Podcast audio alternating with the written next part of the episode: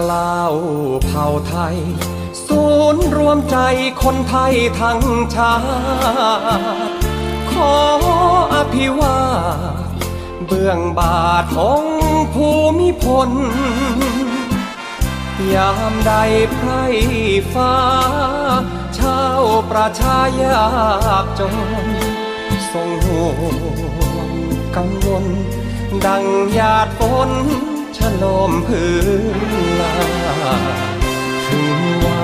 ป่าดงพฤกษ์ไพรพงทรงสู้ดันดนถึงกายมองมนแดดฝนไม่คิดนำพาร่วมสุขร่วมทุกข์ทุกข์หรือสุขมีมา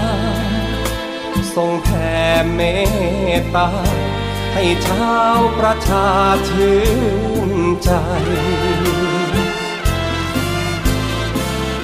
มิ่งขวัญดวงใจชาวไทยทั้งพ้องพอแสงเรื่องรองผุดพองดังร่มโพใหญ่พระบารมีเป็นที่ลือขานน้ำไกลข้าบาทภูมิใจล้นเกล้าเผ่าไทยแห่งวงจักรีเหนือยิ่งสิ่งใดเหนือดวงใจชาวไทยรักยิ่งเหมือนเป็นขวัญมิ่งพักพิงยามทุกข์ภัยมีชาวไทยแห่งห่วงยิ่งกว่าดวงชีวิตแม้นใครคิดย่ำยีใต้ฝ่าธุลีขอมีที่แผ่น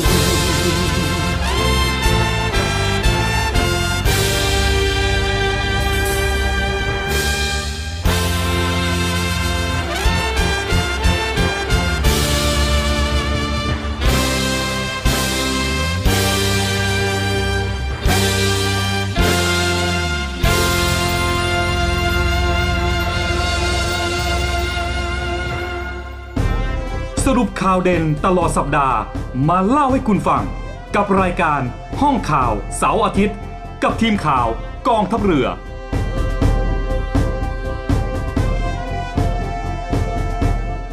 สวัสดีครับคุณผู้ฟังครับขอนำคุณผู้ฟังเข้าสู่ในช่วงของรายการห้องข่าวเสาร์อาทิตย์ประจำวันเสาร์ที่สิบแปดมีนาคมสองพันห้าร้อยหกสิบหกครับเช่นเดิมครับอยู่กับผมครับทักษ์ภาวงศ์และก็น้องบอยสุรศักดิ์จันทรมณีพบกันเป็นประจำทางสถานีวิทยุเสียงจากทหารเรือออกอากาศสามสถานีพร้อมกันไม่ว่าจะเป็นที่สทรห้าสัตหีบสทรหกสงขลารวมถึงสทรสามภูเก็ตวันนี้เช่นเดิมครับ สิบเอ็ดนาฬิกาห้านาทีจนถึง สิบสองนาฬิกาสวัสดีครับน้องบอยครับสวัสดีครับพี่ทาครับสวัสดีครับคุณผู้ฟังด้วยนะฮะก็กลับมาพบกันเช่นเคยเนาะครับผมช่วงนี้ก็มีกระแสข่าวที่น่าติดตามมากมายเลยนะครับไม่ว่าจะเป็นเรื่องของการแข่งขันซีเกมที่กำลังจะเปิดฉากในเดือนพฤษภาคมนี้อ้าวอยากอยากดูเหรออืมเพราะพี่ไม่อยากดูเลยนะจริงๆก็ไม่ได้อยากดูเพราะว่าพี่เวลาพักผ่อนของพี่มีค่ากว่าแต่ก็ยังว่านะครับคุณผู้ฟังนะเท้าก็เดือดเท้านะอืมมันเป็นเรื่องออนไลน์โซเชียลกระหน่ำกันจะบอกว่าเป็นดราม่าหรือเปล่าก็ไม่แน่ใจนะใช่มันมันคือศึกแห่งศักดิ์ศรีนะฮะศักดิ์ศรีสองมันก็ต่อเนื่องกันมาจากคุณกระแมใช่จากการเคลมมวยไทยของเรานะครับก็ยาวมาถึงค่าลิขสิทธิ์ถ่ายทอดนะซึ่งมหาโหดใช่ซึ่งคือเขาเรียกว่าอะไรแฟนกีฬาชาวไทยนะไม่พอใจไงไม่พอใจอยู่แล้วนะเพราะว่ามันมันมันมันเกินไปนะครับก็เลยตั้งแคมเปญขึ้นมาในการที่จะแบนการแข่งขันซีเกมครั้งนี้นะครับคือแบนแบนตัวนี้คือไม่ได้ไม่สนับสนุนไม่ไม่ให้ซื้อลิขสิทธิ์ไม่ให้ซื้อลิขสิทธิ์ไม่ให้การกีฬาแห่งประเทศไทยหรือกกท.เนี่ยไปซื้อลิขสิทธิ์ที่ราคายี่สิบแปดล้านเนี่ยเพราะว่าไม่คุ้มค่าเงินนะใช่ครับเพราะว่าปกตินี่เขาจ่ายกันอยู่ที่แสนกว่าบาทสามแสนเต็มนี่อ่ะไม่เกินเนี้ยนะอันนี้อ่ะเป็นค่าธรรมเนียมที่ปฏิบัติปฏิบัติกันมาทำกันมานะครับที่เขาเริ่มแพ็กเกจยี่สิบแปดล้านเลยใช่ครับแต่ก็กระแสมันก็ตีกลับไงใช่ตีกลับพอตีกลับแล้วเนี่ยทางการกีฬาของเรานี่ก็พยายามเจรจานะเจรจานี่ไม่ใช่ว่าเราจะเห็นด้วยนะประชาคนไทยไม่เห็นด้วยคนไทยไม่เห็นด้วยนะครับทัวร์ไปลงที่การกีฬารอบหนึ่งแล้ว แล้วรอบล่าสุดก็ไปลงที่กสทช.ไอ้กฎมาแทบอะไรต่างๆเนี่ยลงเป็นว่าเล่นนะฮะแล้วก็ดูเหมือนว่าการกีฬาก็เริ่มจะอ่อยๆถอยๆนะก็ส่วนกสทช.นี่ก็บอกแล้วว่าไม่ซื้อก็ไม่เป็นไรไม่ผิดกฎนี้แต่ว่าถ้าคุณซื้อมาเนี่ยมันต้องมีการถ่ายทอดต้องบังคับใช้กฎมาแทบเนี่ยคราวนี้ก็ต้องดูช่างใจการกีฬาว่าผู้หลักผู้ใหญ่ในการกีฬาเนี่ยเขาพิจารณาไงใช่ก็มีเขาก็เห็นว่าถ้าถ่ายทอดสดเนี่ยก็อยากให้เป็นการให้กำลังใจนักกีฬาไทยครับแต่คนไทยออกเป็นหน้าเนื้อเสียงเดียวกันเลยไม่ดูไม่ดูนะก็ว่ากันไปแต่ว่าแคมเปญนี้ที่แฟนบอลชาวไทยหรือว่าแฟนรายการกีฬาของคนไทยเนี่ยตั้งขึ้นมานะครับว่าให้แบนการถ่ายทอดสดซีเกมเนี่ยก็มีเพื่อนบ้านอาเซียนของเราหลายชาตินะก็หนุนเนี่ยตามหนุนสนับสนุนนะครับว่าปีนี้เขาก็จะไม่ซื้อเหมือนกันนะครับไม่ว่าจะเป็นมาเลเซียเองอินโดนีเซียฟิลิปปินส์หรือว่าจะเป็นทางเวียดนามเองนะครับใช่นะฮะประชาชนในในบ้านเมืองของเขาก็ออกมาสนับสนุนนะว่าไม่ควรซื้อประชาชนอ่ะเขาสนับสนุนเพราะเขาเห็นราคาแล้วแต่จริงๆอ่ะในส่วนของหน่วยงานนะฮะของไงประเทศเขาเนี่ยเขาได้ราคาไม่เหมือนเราไงใช่ครับมีไทยเนี่ยไทยรวยไงเขาบอกว่าไทยประเทศไทยอาจจะรวยเว้ยเขาหน่อยไปซื้อราคาที่แบบว่าไม่แพงไม่ไม่ใช่มันจะแพงอะไรขนาดนั้นต้องแพงกว่าเวียดนามแปดสิบเท่านะฮะซึ่งเวียดนามเป็นคนออกข่าวอันนี้เองเลยนะก็บอกแล้วก็ไม่ต้องดูมันแล้วก็กีฬาส่วนใหญ่ก็เป็นกีฬาพื้นบ้านซะเยอะกีฬาสากลเนี่ยเหลือแค่สิบหกชนิดกีฬาใช่แล้วก็มีการถ่ายทอดแค่สิบหกชนิดกีฬานะคือยี่สิบแปดล้านนี่ไม่คุ้มค่ามากๆนะไม่คุ้มค่ามากมากคุณก็แม่ให้ฟังแล้วก็ถ่ายทอดอะไรบกตงบกตส่วนใหญ่ห้าสิบเหรียญทองเนี่ยไม่ต่ำกว่าห้าสิบเหรียญทองก็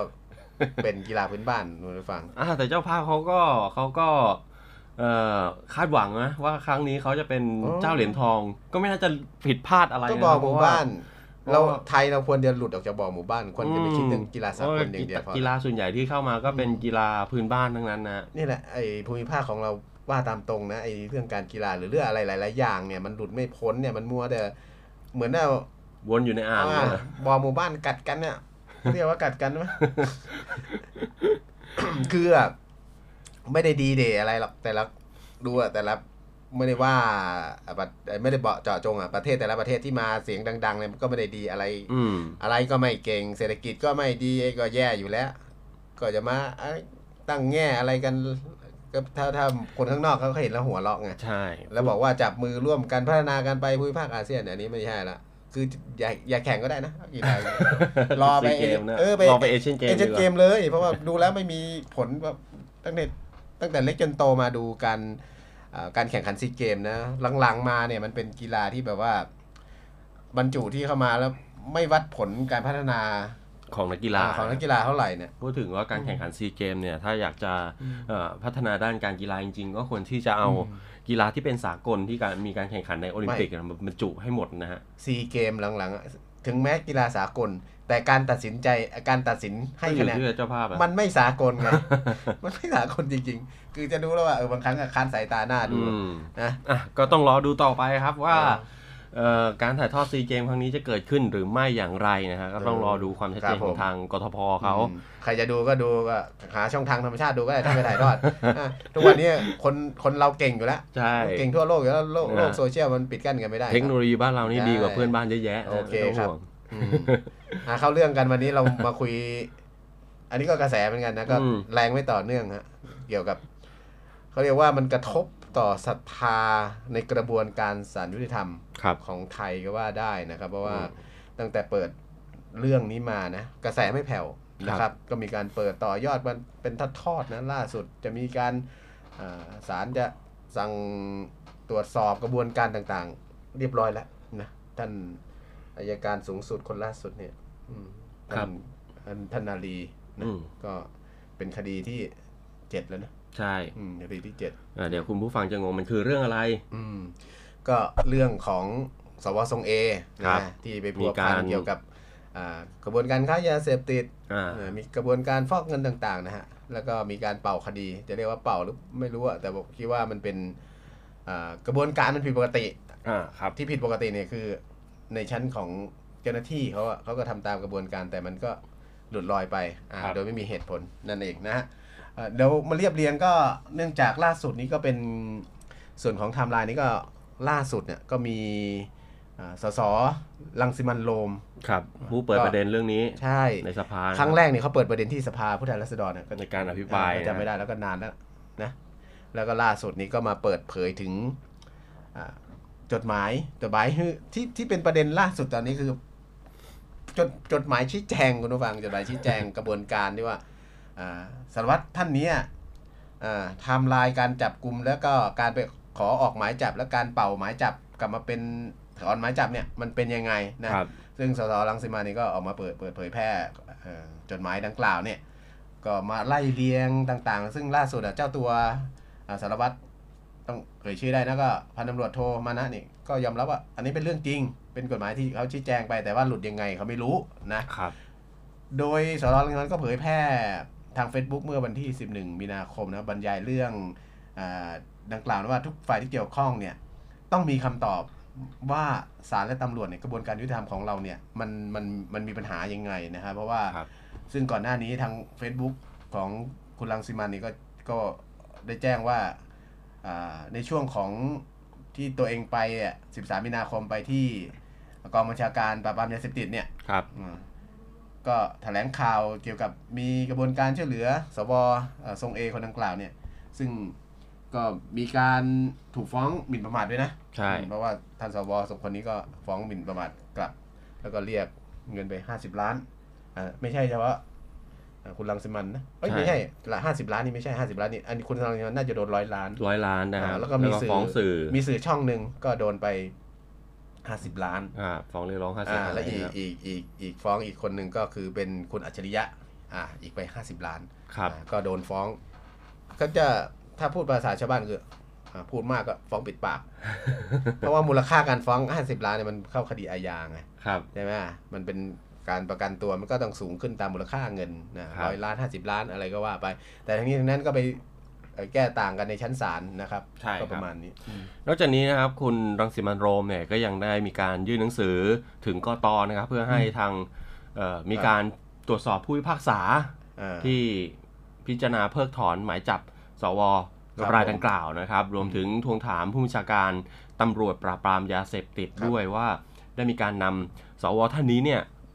ที่ถูกกล่าวหาว่าพัวพันกับขบวนการค้ายาเสพติดแล้วก็ฟอกเงินเนี่ยมาแจ้งข้อกล่าวหาหรือยังซึ่งผ่านมาหลายวันแล้วนะครับก็ยังไม่เห็นว่ามันมีความคืบหน้าอะไรนะครับตั้งแต่หนึ่งมีนาคมเป็นต้นมานะครับจนมันหมดสมัยประชุมรัฐสภาแล้วเนี่ยสสแล้วก็สวเนี่ยก็ไม่มีความคุ้มกันใดๆเป็นพิเศษก็คืออภิสิทธิ์คุณหมดแล้วไงใช่ใช่คุ้มครองทางคดีทางอะไรต่างๆไม่มีแล้วนะครับหมดสมัยการประชุมก็ใช่ครับควรที่จะเรียกตัวมาชี้แจงมารับทราบข้อกล่าวหาอะไรก็ก็ทำไปตามกระบวนการนะครับแต่ว่าณปัจจุบันนี้ก็ยังไม่มีนะฮะนะฮะซึ่งเอกสารเจ็ดหน้าที่คุณรังสิมันต์โรมได้ออกมาเผยแพร่ทาง Facebook นะครับก็เป็นข้อเท็จจริงเกี่ยวกับเรื่องของการร้องขอหมายจับนะฮะแล้วก็การเพิกถอนหมายจับที่ส่งถึงกรรมการตุลาการศาลยุติธรรมนะฮะท่านอะไรท่านท่านคนนี้ก็ก็ทางสื่อเขาก็แจ้งกันมานะก็เปิดเผยได้แต่ท่านก็ออกมายอมรับแล้วนะ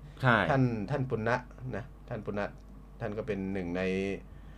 กรรมการตุลาการศาลใช่ครับนะฮะซึ่งจดหมายเจ็ดไม่ใช่เขาเรียกว่าอะไรอ่ะข้อชี้แจงเจ็ดฉบับเนี่ยเจ็ดหน้าเนี่ยครับทาง บี บี ซี ไทยเองเนี่ยสำนักข่าวก็ได้รับสำเนาจดหมายฉบับนี้ด้วยหนึ่งชุดนะครับแล้วก็ได้ทำการตรวจสอบความถูกต้องเนี่ยไปไปที่สารวัตรมานะพงศ์นะครับแล้วก็ได้รับคำยืนยันว่าเป็นเอกสารจริงที่ทำจริงแล้วก็ส่งจริงนะครับแล้วก็ทางสารวัตรเองเขาก็ยืนยันว่าไม่ได้เป็นผู้ที่เผยแพร่เอกสารดังกล่าวออกมานะครับแต่ว่ามันจะหลุดมายังไงหรือเป็นความตั้งใจยังไงเราก็ไม่รู้กันไปอะไรก็ไม่รู้นะครับอาจจะเป็นแต่มันหลุดออกมาแล้วอ่าหลุดแล้วก็เป็นกระแสอยู่ในตรงนี้ก็ต้องว่ากันไปนะครับซึ่งในใจความเนื้อความของจดหมายเนี่ยก็เป็นการเปิดใจในส่วนของคำชี้แจงของท่านสารวัตรมานะเนี่ยก็บอกว่ามานะพงศ์ชื่อเต็มๆอธิบายใจความว่าที่เขาการเขียนชี้แจงเนี่ยก็เนื่องจากว่าได้มีการติดต่อจากท่านปุณณะเนี่ยท่านตุลาการศาลเนี่ยครับก็ว่าอยากให้เล่าเรียงลำดับเหตุการณ์กระบวนการที่ออกขอออกหมายจับแล้วก็ติดตามคดีนี้ว่ามันเป็นยังไงบ้างก็ลองลำเลียงเรียงลำดับหรือชี้แจงมาเป็นขั้นๆสิกระบวนการที่ทำมาเนี่ยมันเป็นยังไง เพราะว่าท่านจะเอามาพิจารณาไงว่ามันน่าสนใจยังไงเพราะมันเป็นกระแสอยู่แล้วแล้วก็อีกอย่างหนึ่งอ่ะก็เหมือนกับว่าเป็นการเขาเรียกว่าอะไรนะไอ้กวาดบ้านเหรอกวาดบ้านทำความสะอาดอย่างเงี้ยเพราะว่ามันมีหลายกรณีแล้วไงเอาก็เพิ่มอีกกรณีนี้อีกเรื่องเรื่องนะเรื่องก็เป็นอันนี้อันนี้ก่อนก่อนที่จะมีการตั้งคณะกรรมการการทำงานตรวจสอบคดีนี้เนี่ยแล้วก็อยากอยากอยากรู้ข้อมูลไงซึ่งสารวัตรมานะนี่ก็ระบุว่าการในส่วนของการเงื่อนไขต่างๆเนี่ยมีการประวิงเวลาของสำนักงานตำรวจแห่งชาติด้วยในการดำเนินคดีกับทว.ทรงเอกท่านนี้นะซึ่งก่อนซึ่งกระบวนการนี้ประวิงเวลาเนี่ยก่อให้เกิดความเสียหายต่อศรัทธาความน่าเชื่อถือของประชาชนในกระบวนการของยุติกระบวนการยุติธรรมและการเพิกถอนหมายจับโดยเหตุผลว่าผู้ถูกออกหมายจับเป็นบุคคลสำคัญเนี่ย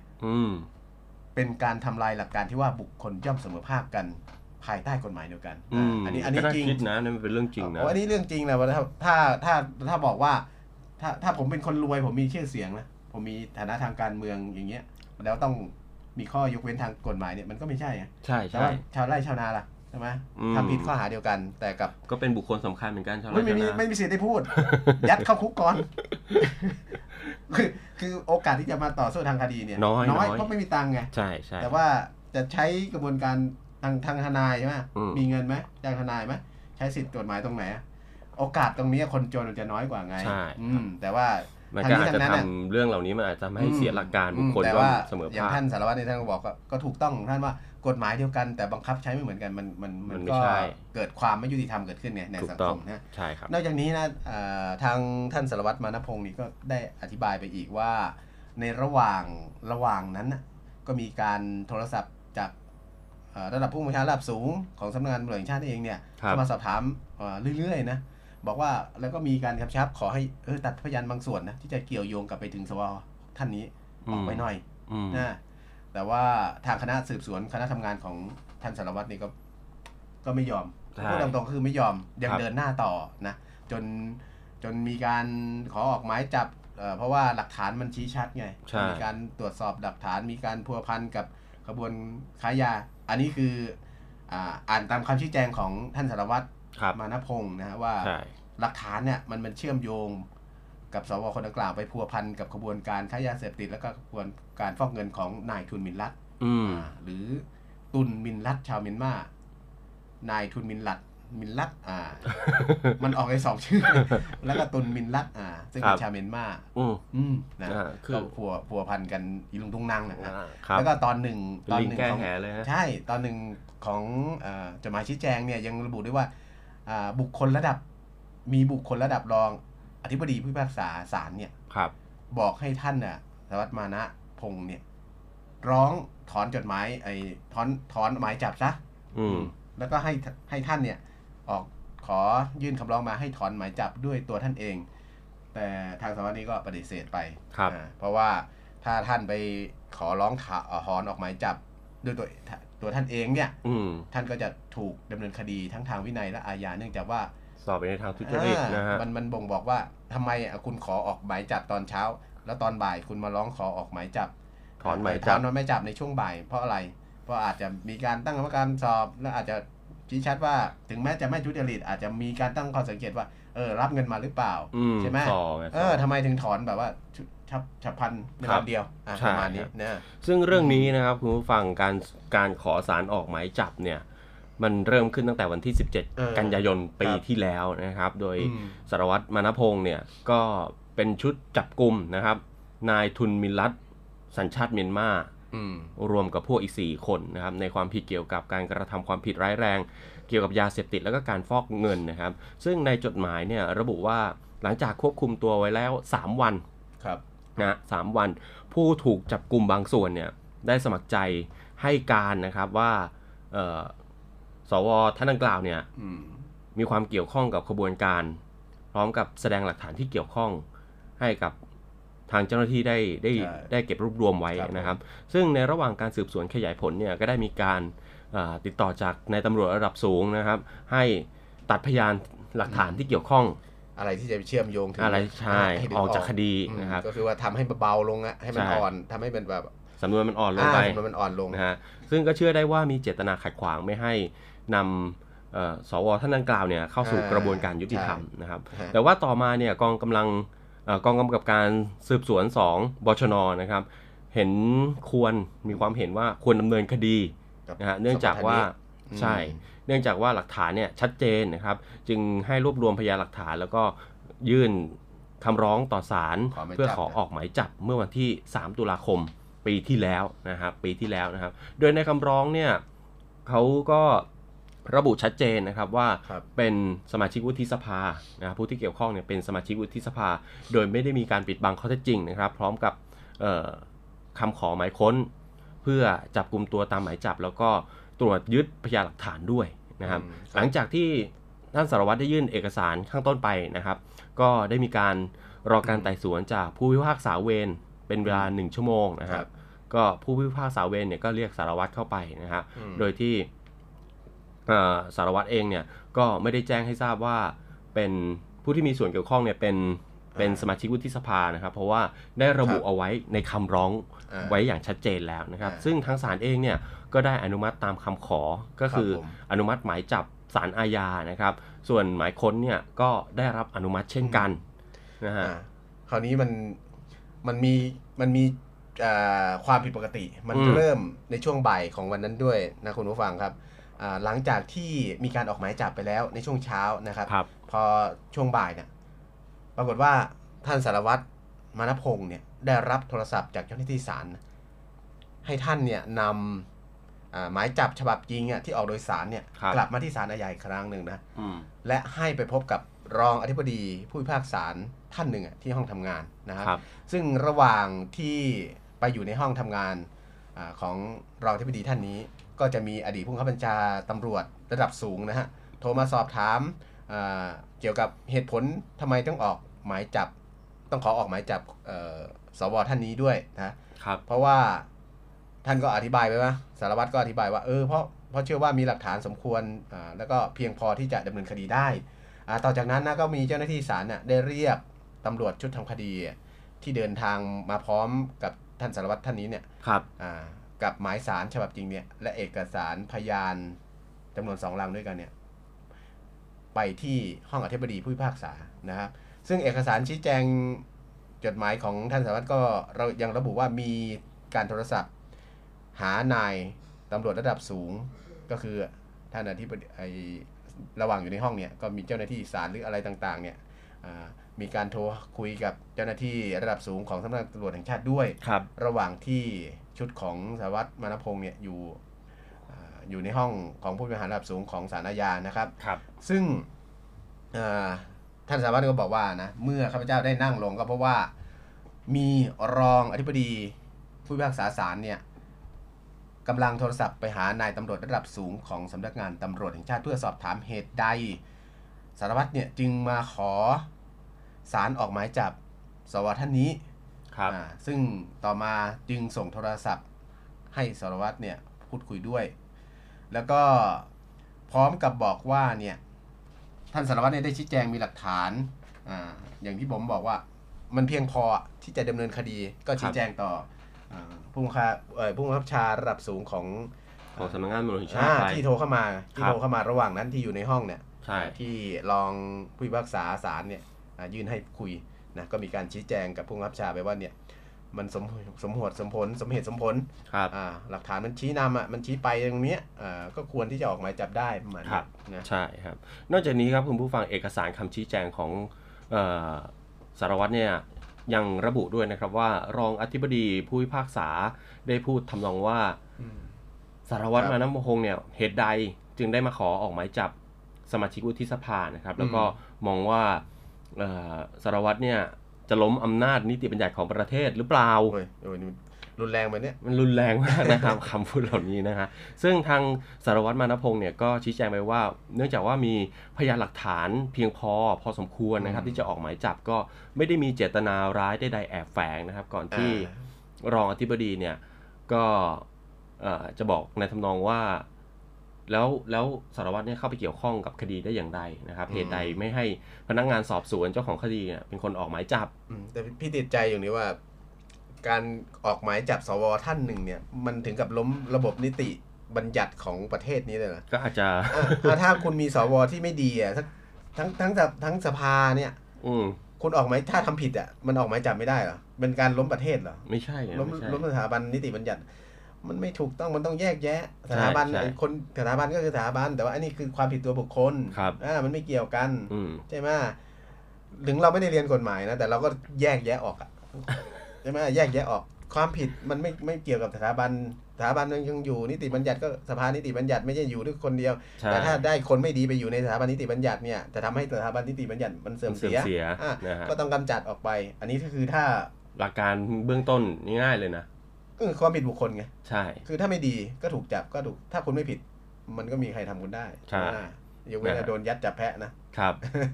นะในเรื่องดังกล่าวนะครับท่านสารวัตรมานะพงษ์เนี่ยเขาก็บอกว่าการที่ขอศาลออกหมายจับเนี่ยก็เขาเป็นผู้เกี่ยวข้องก็คือในฐานะผู้สืบสวนคดีนะครับแล้วก็เป็นผู้จับกลุ่มเครือข่ายยาเสพติดทุนมิลลัตจำนวนห้าเครือข่ายด้วยนะครับซึ่งเป็นมูลเหตุให้ขยายผลจับกลุ่มในทุนมิลลัตนะครับแล้วก็พวกรวมถึงมีความเกี่ยวข้องที่สอบสวนแล้วมีความเกี่ยวข้องกับสวคนดังกล่าวด้วยนะครับนอกจากนี้ครับทางรองอธิบดีผู้พิพากษาเนี่ยก็ยังต่อว่าคุณสารวัตรนะครับว่าเอ่อเป็นเจ้าหน้าที่ตำรวจที่ไม่มีวินัยนะครับไม่แต่งเครื่องแบบตำรวจเนี่ยมาพบกับผู้พิพากษาไว้ผมยาวใช้ดุลพินิจไม่ชอบในการออกหมายจับมีพฤติการที่ไม่มีพฤติการหลบหนีนะฮะซึ่งทางสารวัตรเขาก็บอกว่าเขาก็ใช้ดุลพินิจของตัวเองในการ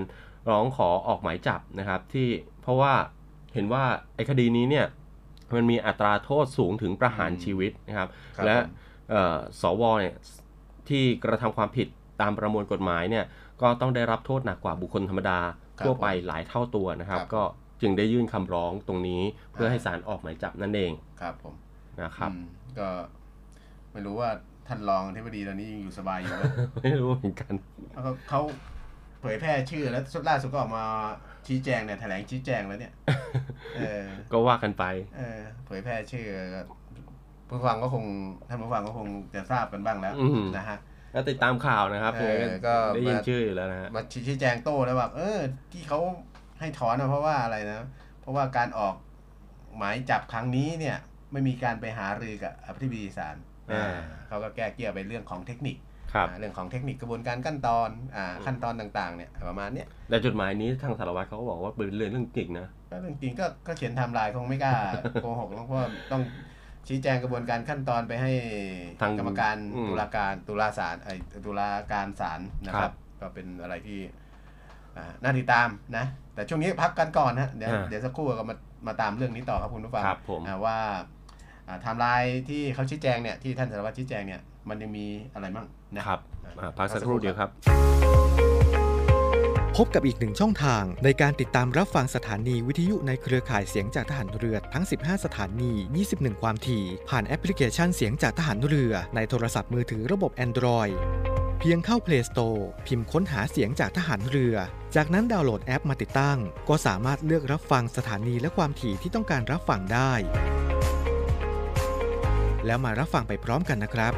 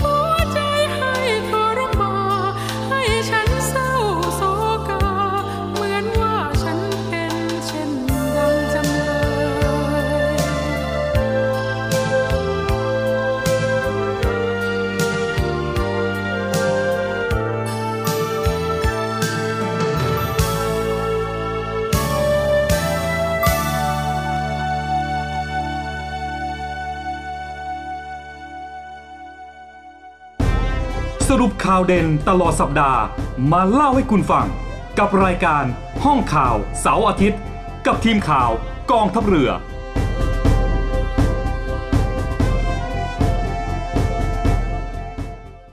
กลับเข้าสู่ในช่วงที่สองของห้องข่าวเสาร์อาทิตย์ครับก็ยังคงอยู่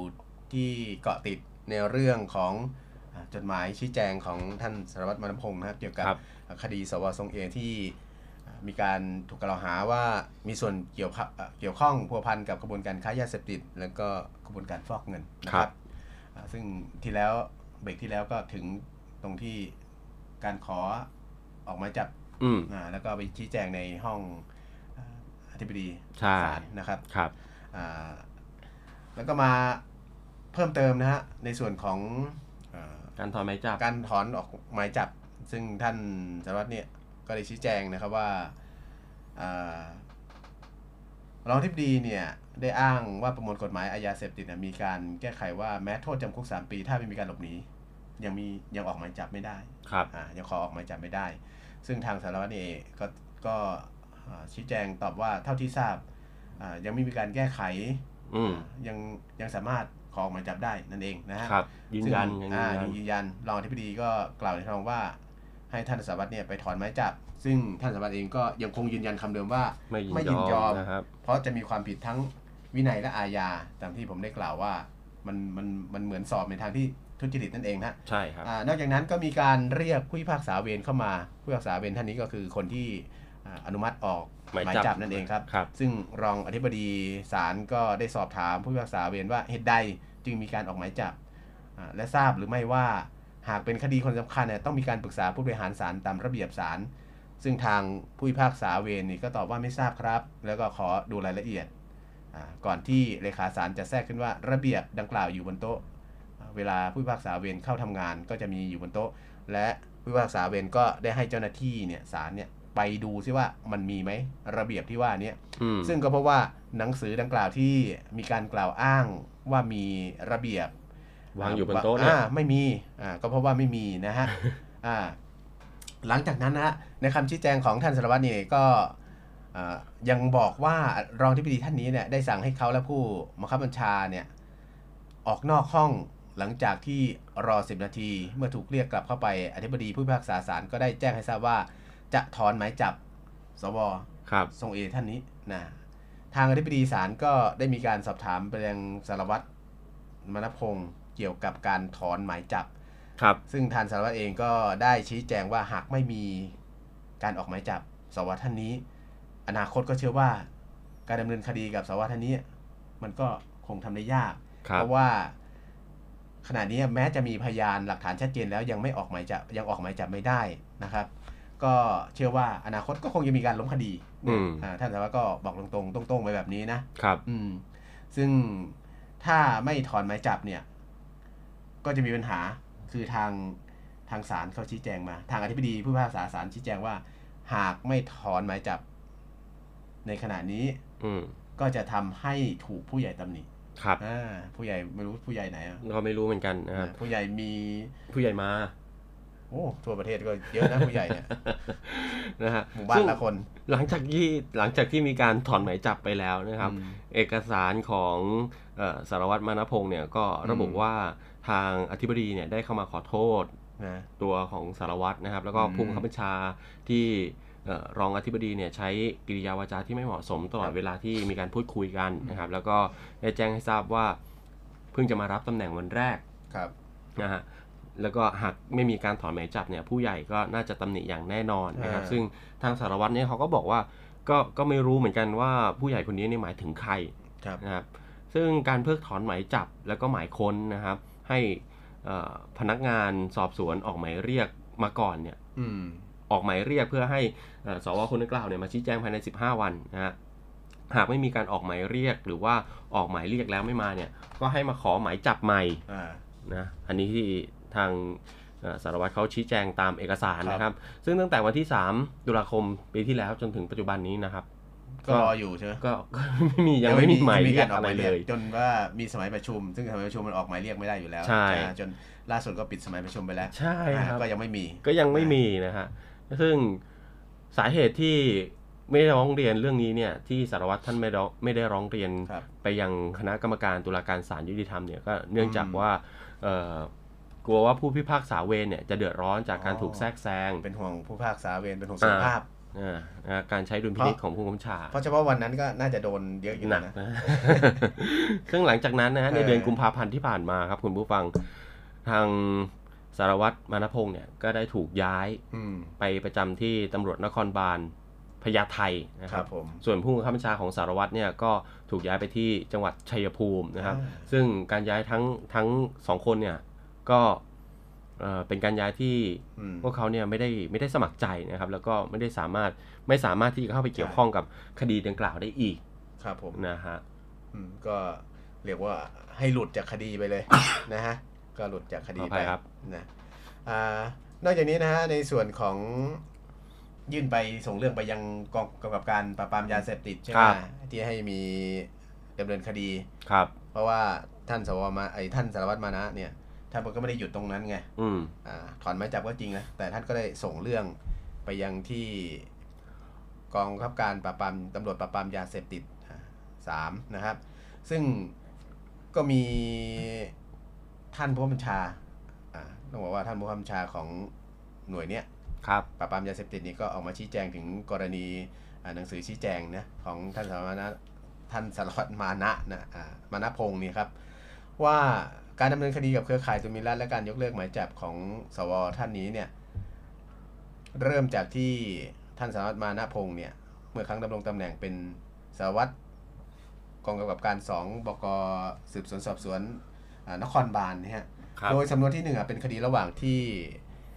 สารวัตรเนี่ยซึ่งเป็นผู้กล่าวหาเนี่ยกับนายทุนมินรัตกับพวกรวมสิบคนผู้ถูกกล่าวหามีการดำเนินการยื่นคำร้องขอ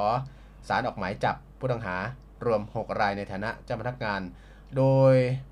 ผู้มีอำนาจสืบสวนและต่อมาก็ผู้กล่าวหาได้มีการจับกลุ่มผู้ต้องหารวมสี่รายก่อนที่จะส่งให้ทางกองกำกับการปราบปรามยาเสพติดเนี่ยดำเนินคดีซึ่งในนี้ก็หลบหนีไปสองรายนะฮะโดยผู้ถูกกล่าวหาเนี่ยมีการร้องทุกข์ให้ดำเนินคดีกับโดยผู้กล่าวหาครับขออภัยผู้กล่าวหาก็คือท่านสารวัตรนี่ก็มีการร้องทุกข์ให้ดำเนินคดีกับท่านสวท่านนี้นะฮะเพิ่มเติมอีกหนึ่งรายรวมเป็นเจ็ดรายนั่นเองครับต่อมาทางอัยการสูงสุดสูงสุดนะได้พิจารณาสำนวนที่หนึ่งเห็นว่าคดีนี้เป็นความผิดกฎหมายไทยที่ได้ทำลงนอกราชอาณาจักรจึงอยู่ในอำนาจของอัยการสูงสุดตามประมวลกฎหมายวิธีพิจารณาความอาญามาตรายี่สิบแล้วก็มีคำสั่งมอบหมายให้ตนเนี่ยก็คือผู้บังคับการตำรวจปราบปรามยาเสพติดนะฮะเป็นพนักงานสอบสวนผู้รับผิดชอบแล้วก็มอบหมายให้พนักงานสอบสวนปราบปรามยาเสพติดสามเนี่ยเป็นพนักงานสอบสวนร่วมทำการสอบสวนร่วมกับพนักงานอัยการในสำนวนแรกนั่นเองครับซึ่งในชั้นนี้ก็มีการสอบสวนร่วมกันและมีความเห็นว่าพฤติกรรมพฤติการของผู้ต้องหาในคดีเข้าข่ายเป็นองค์กรอาชญากรรมข้ามชาติด้วยตามพรบป้องกันปราบปรามการมีส่วนร่วมในองค์กรอาชญากรรมข้ามชาติพ.ศ.สองพันห้าร้อยห้าสิบหกเห็นควรให้มีการแจ้งข้อหาในความผิดตามกฎหมายดังกล่าวที่พบเพิ่มเติมอีกส่วนหนึ่งจากนั้นในส่วนของคณะกรรมการสอบสวนแล้วก็คณะพนักงานอัยการพนักงานอัยการส่วนที่หนึ่งก็ได้มีความเห็นควรสั่งฟ้องผู้ต้องหารวมเก้ารายครับเนื่องจากผู้ต้องหาจำนวนสี่รายเนี่ยมีการควบคุมตัวไว้แล้วนะฮะตามที่กฎหมายกำหนดสำหรับกรณีของสวคนดังอ่ะที่ถูกร้องทุกข์เพิ่มเติมเนี่ยก็ได้มีการแยกคำหนึ่งแยกเป็นคดีอีกสำนวนหนึ่งต่างหากนะครับสำนวนที่สองนะครับเป็นสำนวนที่สองก็คือเป็นการกล่าวหาสมาชิกวุฒิสภารายหนึ่งเป็นผู้ต้องหานะครับซึ่งทางสำนักงานเพิ่มเติมเนี่ยใช่ใช่ครับซึ่งทางสำนักงานอัยการสูงสุดเนี่ยได้พิจารณาแล้วนะครับก็เห็นว่าคดีนี้เนี่ยเป็นความผิดตามกฎหมายไทยที่ได้ทำนอกราชอาณาจักรนะครับจึงอยู่ในอำนาจของอัยการสูงสุดก็ได้มอบหมายให้ผว.ก.ปส.สามนะครับเป็นพนักงานสอบสวนผู้รับผิดชอบร่วมกับพนักงานอัยการสำนักสอบสวนนะครับรวมกันเจ็ดคนนะฮะซึ่งคณะพนักงานสอบสวนแล้วก็คณะพนักงานอัยการก็ได้ร่วมกันสอบสวนพยานหลักฐานที่เกี่ยวข้องมาโดยตลอดนะครับสำหรับประเด็นที่เป็นข้อสงสัยเนาะนะฮะก็สมัยสิบห้าวันแล้วเนี่ยมันเกินสิบห้าวันแล้วทำไมยังไม่ออกหมายจับเอ่อออกหมายเรียกนะครับเป็นเพราะอะไรก็พนักงานสอบสวนเนี่ยเขาก็บอกว่าเอ่อขออภัยครับคณะ คณะพนักงานสอบสวนแล้วก็คณะพนักงานอัยการเนี่ยเห็นว่า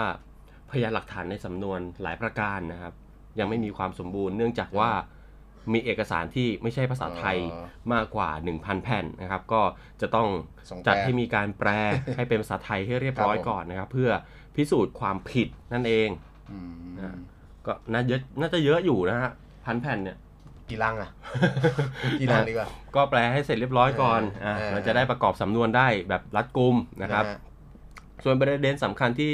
จะต้องใช้ระยะเวลาในการดำเนินการนะครับก็จะมีอย่างเช่นการตรวจสอบบัญชีเงินฝากแล้วก็เส้นทางการเงินของบัญชีที่เกี่ยวข้องนะฮะรวมๆแล้วก็ประมาณห้าร้อยบัญชีนะประมาณห้าร้อยบัญชีแล้วก็พิจารณาว่ามีบุคคลอื่นเนี่ยเกี่ยวเกี่ยวข้องหรือว่าเชื่อมโยงกับขบวนการเครือข่ายค้ายาเสพติดกลุ่มนี้หรือไม่อย่างไรนะครับซึ่งในชั้นของรายละเอียดในสำนวนเนี่ยก็ยังไม่สามารถที่จะเปิดเผยได้หมดนะครับเนื่องจากว่าติดเกี่ยวกับเรื่องของกฎหมายเนาะพรบป้องกันและปราบปรามการมีส่วนร่วมในองค์กรอาชญากรรมข้ามชาตินั่นเองนะครับก็เปิดเผยได้บางส่วนบางส่วนก็ยังไม่สามารถที่จะเปิดเผยได้นะครับก็เป็นไทม์ไลน์ที่มันค่อนข้างที่จะเป็นกระแสต่อเนื่องแล้วก็ไม่รู้ว่าจะจบยังไงใช่แต่ว่าสะเทือนสะเทือนกระบวนการยุติธรรมมากๆนะครับแต่ว่าการเปิดการเปิดไอ้เรื่องพวกนี้ขึ้นมาเนี่ยมันทำให้หลายภาคส่วนเนี่ยมันอยู่ไม่ได้มันก็ต้องต้องอะไรต้องต้องมีการขยับตัวนะต้องมีแอคชั่นแล้วล่ะใช่ก็อย่างเช่นเนี่ยทางสำนักงานตำรวจแห่งชาติเองนี่ก็ก็โดน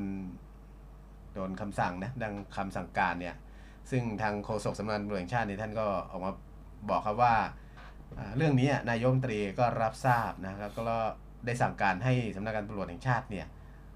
ทำเรื่องนี้ก็คือทำความจริงให้ปรากฏตามพยานหลักฐานแล้วก็หาคนผิดมาลงโทษนอกจากนี้ได้เน้นย้ำว่าต้องไม่มีการช่วยเหลือใครนะอันนี้จะเชื่อได้ไหมก็ไม่รู้นะสั่งการมันคือคำสั่งการสั่งการบอกว่าอย่าช่วยใครนะแต่เราก็ไม่รู้ว่าเราก็ไม่รู้ว่าข้างหลังจะมีการช่วยเหลือกันอีกหรือเปล่านะครับใช่นะเพราะว่าเดี๋ยวก็นายกก็จะหมดอำนาจแล้วเนี่ยจะหมดวาระแล้วนะครับในเดือนเดือนนี้แหละมีนาคมนี่แหละที่ที่ต้องทำแบบนี้เพราะอะไรเพราะเพื่อเรียกความเชื่อมั่นจากประชาชนนะฮะซึ่งนอกจากท่านนายกแล้วเนี่ยผบ.ตร.เนี่ยเองก็รับดำเนินการนะฮะเพื่อติดตามความคืบหน้าคดีนี้รวมรวมถึงที่กองบังคับการยาเสพติดด้วยเนี่ยต้องเร่งกันช่วยช่วยให้เรื่องนี้มันมันมีความจริงเกิดขึ้นนะครับเพราะว่าประเด็นต่างๆเนี่ยบอกว่านอกจากเป็นความสนใจของพี่น้องประชาชนแล้วพี่ก็เชื่อว่าข่าวนี้มันก็ดังไปทั่วโลกมันเพราะว่ามันเกี่ยวกับนักการเมืองระดับระดับชาตินะครับระดับชาติอีกอย่างนึงแล้วก็เครือข่ายยาเสพติดเป็นเครือข่ายข้ามชาติไงใช่มันเป็นเครือข่ายข้ามชาตินะส่วนอีกประเด็นนึงเนี่ยที่นายกเป็นห่วงแล้วก็ทางสำนักงานตำรวจแห่งชาติเนี่ยก็รับที่จะพิจารณาก็คือแล้วก็แต่ก็ชี้แจงแล้วล่ะว่าประเด็นการโยกย้ายท่านสารวัตรมณะแล้วก็ทีมงานเขาเนี่ยถือเป็นการแต่งตั้งโยกย้ายตามวาระนะไม่มีเหตุสาไม่มีสาเหตุมาจากคดีนี้อันนี้เป็นคำยืนยันแต่จะเชื่อไม่เชื่อเราไม่รู้นะคุณฟังก็พิจารณากันเอาเองพิจารณากันเองครับซึ่งหลายคนก็มีคำตอบแล้วล่ะว่าเชื่อหรือเปล่าเพราะว่าทางบชน.เนี่ยเพราะเป็นคำสั่งของบชน.นะครับการโยกย้ายเนี่ยไม่ใช่โยกย้ายใหญ่ของระดับเนี่ยระดับสตช.พบตร.เนี่ยเขาไม่เขาไม่ได้เกี่ยวกับคำสั่งนี้เป็นพบชน.เองนะเขาบอกว่าทางบชน.เนี่ยเขาไม่ได้เข้าไปยุ่งเกี่ยวกับสำนวนพวกนี้เลยตั้งแต่ที่อัยการส่งส่วนอนุมัติตั้งแต่มีการอนุมัติให้เป็นคดีนอกราชอาณาจักรนะครับครับก็คือยืนยันอ่ะพูดง่ายๆก็คือยืนยันอ่ะโยกย้ายครั้งนี้ไม่เกี่ยวไม่เกี่ยวคดีนี้ไม่เกี่ยวของชุดสืบสวนสอบสวนครั้งนี้น่ะไปไหนก็เป็นตามวาระนั่นเองฮะแต่ใครจะเชื่อก็เชื่อแต่ไม่เชื่อก็ว่ากันไปพี่ก็เชื่อตามคำสั่งไงพี่ก็เชื่อสนิทใจอยู่แล้วครับผมอ่ะทีนี้เรามาดูเรื่องของการชี้แจงของโฆษกศาลกันบ้างนะครับนะฮะโฆษกศาลยุติธรรมนะครับโดยเป็นคำชี้แจงของนายสรวิทย์ลิมปรังสีนะครับก็ท่านก็บอกว่าท่านเห็นหนังสือที่ส่งผ่านต่อทางสื่อโซเชียลมีเดียแล้วล่ะแล้วก็เข้าใจว่ามีการรายงานให้คณะกรรมการตุลาการศาลยุติธรรมเนี่ยได้รับทราบแล้วนะครับแต่ว่าขณะนี้ยังไม่มีมติหรือว่ามีรายงานอะไรพิเศษออกมาเป็นพิเศษเนี่ยยังไม่มีนะฮะส่วนหนังสือชี้แจงที่ปรากฏใน มีการพาดพิงชื่อของบุคคลที่เป็นผู้บริหารของศาลอาญานะครับก็เข้าใจว่าเป็นผู้ที่เกี่ยวข้องกับกับเรื่องดังกล่าวนะครับก็มีการรายงานข้อเท็จจริงไปบ้างแล้วแล้วก็มีการตรวจสอบข้อเท็จจริงก่อนที่คุณรังสิมันต์โรมเนี่ยจะมายื่นหนังสือต่อกต.นะครับให้ตรวจสอบในเรื่องดังกล่าวเช่นกันนะครับแต่ว่าส่วนตัวของท่านโฆษกเองเนี่ยก็ยังไม่ได้ยังไม่ได้รับรายงานในเรื่องของมตินะครับว่าออกมาจะเป็นยังไงอะไรต่ออย่างนี้นะครับส่วนที่ประชุมของกต.ในครั้งหน้าเนี่ยก็ก็ยังไม่แน่ใจเหมือนกันนะครับว่าจะมีการพูดคุยในเรื่องนี้หรือไม่เพราะว่ายังไม่ได้มีการบรรจุเข้าไปอยู่ในวาระการประชุมนั่นเองนะครับอันนี้ก็เป็นคำชี้แจงล่าสุดของโฆษกศาลยุติธรรมก็ท่านโฆษกศาลยังบอกนะครับว่าในส่วนของกระบวนการขั้นตอนตรวจสอบข้อเท็จจริงเกี่ยวกับเรื่องนี้นะก็ก็ก็ดำเนินการตามปกติครับก็มีการรายงานข้อเท็จจริงตามขั้นตอนระดับชั้นขึ้นไปตั้งแต่ต้นเรื่องคือศาลอาญาจนถึงสำนักงานศาลยุติธรรมนะจากนั้นก็จะสำนักกต.เนี่ยก็คือกรรมการตุลาการศาลนี้ก็จะพิจารณาข้อเท็จจริงนะครับว่าข้อเท็จจริงดังกล่าวเบื้องต้นนะมันการที่ถอนหมายจับอะไรต่างๆเนี่ยมันคือเหตุการณ์ปกติไม่มีอะไรมีนอกมีในไม่มีการใช้อำนาจหรืออะไรผิดปกติเนี่ยถ้ามันเป็นเช่นนั้นการพิจารณาเป็นเช่นนั้นก็จะยุติเรื่องไปนะแต่ถ้าเห็นแล้วมันมันมันไม่มีมันไม่มีเห็นแล้วมันมีความผิดปกติก็จะพิจารณาการตั้งกรรมการต่อไปแต่ล่าสุดก็อย่างที่บอกว่าท่านอัยการสูงสุดก็มีคำสั่งแล้วให้ตั้งกรรมการทำงานคณะทำงานเขาเรียกกรรมการหรือคณะทำงานคณะไม่ไม่แน่ใจเหมือนกันนะคณะทำงานที่มาตรวจสอบข้อเท็จจริงเรื่องนี้นะครับครับก็น่าจะมีอะไรที่มันผิดปกติอะไรอืมอันนี้ก็เพื่อความชัดเจนนะใช่ก็ก็รวมกับหกคดีก็เป็นเจ็ดคดีที่มันผิดปกติก็ปัดกวาดเช็ดถูบ้านก็ธรรมดาบ้านสกปรกแต่บ้านพี่ก็อยากย้ายเต็มอยู่นะว่างไหมไม่ว่างแล้วจะเสร็จรายการแล้วไปช่วยเลยดิคือเขาเรียกว่าอะไรคือ Big Cleaning Day ประจำอาทิตย์ครับนะก็มันเป็นความคืบหน้าล่าสุดเกี่ยวกับกรณีของเอ่อเรื่องของสวทรงเอท่านนี้นะครับที่เราเอามามันไทม์ไลน์มันก็หลายภาคส่วนเข้ามาเกี่ยวข้องอาจฟังไปก็คุณผู้ฟังก็ลองไล่เรียงดูนะครับมันมันก็มีทั้งตำรวจทั้งอัยการทั้งศาลเองทั้งโอ้การเมืองก็มาอะไรหลายอย่างบางครั้งเราเราก็อาจจะข้อมูลอาจจะไม่ไม่ครบถ้วนก็ก็ลองดูติดตามข้อมูลทางข่าวสารคุณผู้ฟังถ้าอยากสนใจนะลองดูนะครับเพราะเรื่องนี้มันก็เป็นเรื่องที่อยู่ในกระแสนะคนสนใจแล้วก็เป็นเรื่องที่เรื่องของความยุติธรรมด้วยระบบยุติธรรมกระบวนการยุติธรรมของประเทศไทยจะได้คำที่บอกว่าคุกไว้ขังคนจนนั้นจะได้หมดไปสักทีมันก็จะได้พิสูจน์กันนะว่ามันจริงหรือเปล่าว่าคุกมันมีขังไว้มีไว้ขังคนจนอย่างเดียวแต่เขาพิสูจน์มานานแล้วว่ามันจริงก็ดีอีกหนึ่งคดีที่จะยืนยันได้จริงปะจริงพิสูจน์ได้ไหมเนี่ยก็ต้องรอดูติดตามกันต่อไปโอเคครับติดตามกันนะคุณฟังครับวันนี้ก็คงพอแค่นี้นะประมาณนี้นะครับกลับมาพบกันใหม่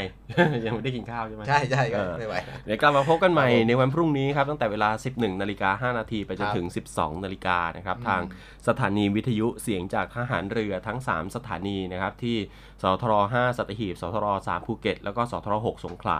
วันนี้เวลาหมดหมดเวลาผมบอยสุรศักดิ์จันทรมณีและพิทักษ์ทักพาวงศ์ต้องลาคุณผู้ฟังไปก่อนสวัสดีครับสวัสดีครับ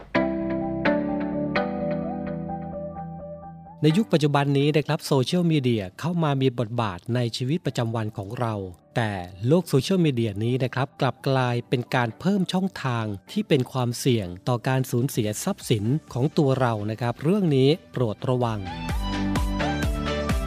ในโลกโซเชียลมีเดียนะครับมีการแชร์แล้วก็มีการเตือนภัยนะครับลักษณะของมิจฉาชีพซึ่งปัจจุบันนี้ต้องบอกว่าหลายคนได้รับผลกระทบกันมากมายเลยทีเดียวนะครับแล้วก็มีการหลงเชื่อให้กับกลุ่มมิจฉาชีพเหล่านี้หลายรายด้วยกันครับซึ่งลักษณะของเรื่องนี้นะครับจะเป็นในรูปแบบของจะมีคนโทรศัพท์มาบอกเรานะครับว่าจากไปรษณีย์แจ้งว่าพัสดุที่ทางเราจัดส่งไปนั้นนะครับดำเนินการไม่สำเร็จ พัสดุกำลังจะถูกตีกลับเพราะว่าในพัสดุนั้นนะครับมีของผิดกฎหมายมากมายไม่ว่าจะเป็นพาสปอร์ตหรือเงินหรือเป็นพัสดุที่ต้องห้ามในการส่งพัสดุออกนอกราชอาณาจักรนะครับจากนั้นเจ้าหน้าที่นะครับจะถามชื่อนามสกุลเพื่อเช็คข้อมูลพบว่าชื่อและนามสกุลของเรานะครับได้มีการส่งสินค้าผิดกฎหมายตอนนี้พัสดุตกค้างที่เชียงใหม่เพื่อที่จะไปยังประเทศจีนซึ่งตอนนี้นะครับพัสดุถูกระงับอยู่ที่กรมศุลกากรจากนั้นเจ้าหน้าที่ก็จะถามกลับมาว่าเคยกรอกข้อมูลส่วนตัวบนเว็บไซต์ต่างๆหรือเปล่า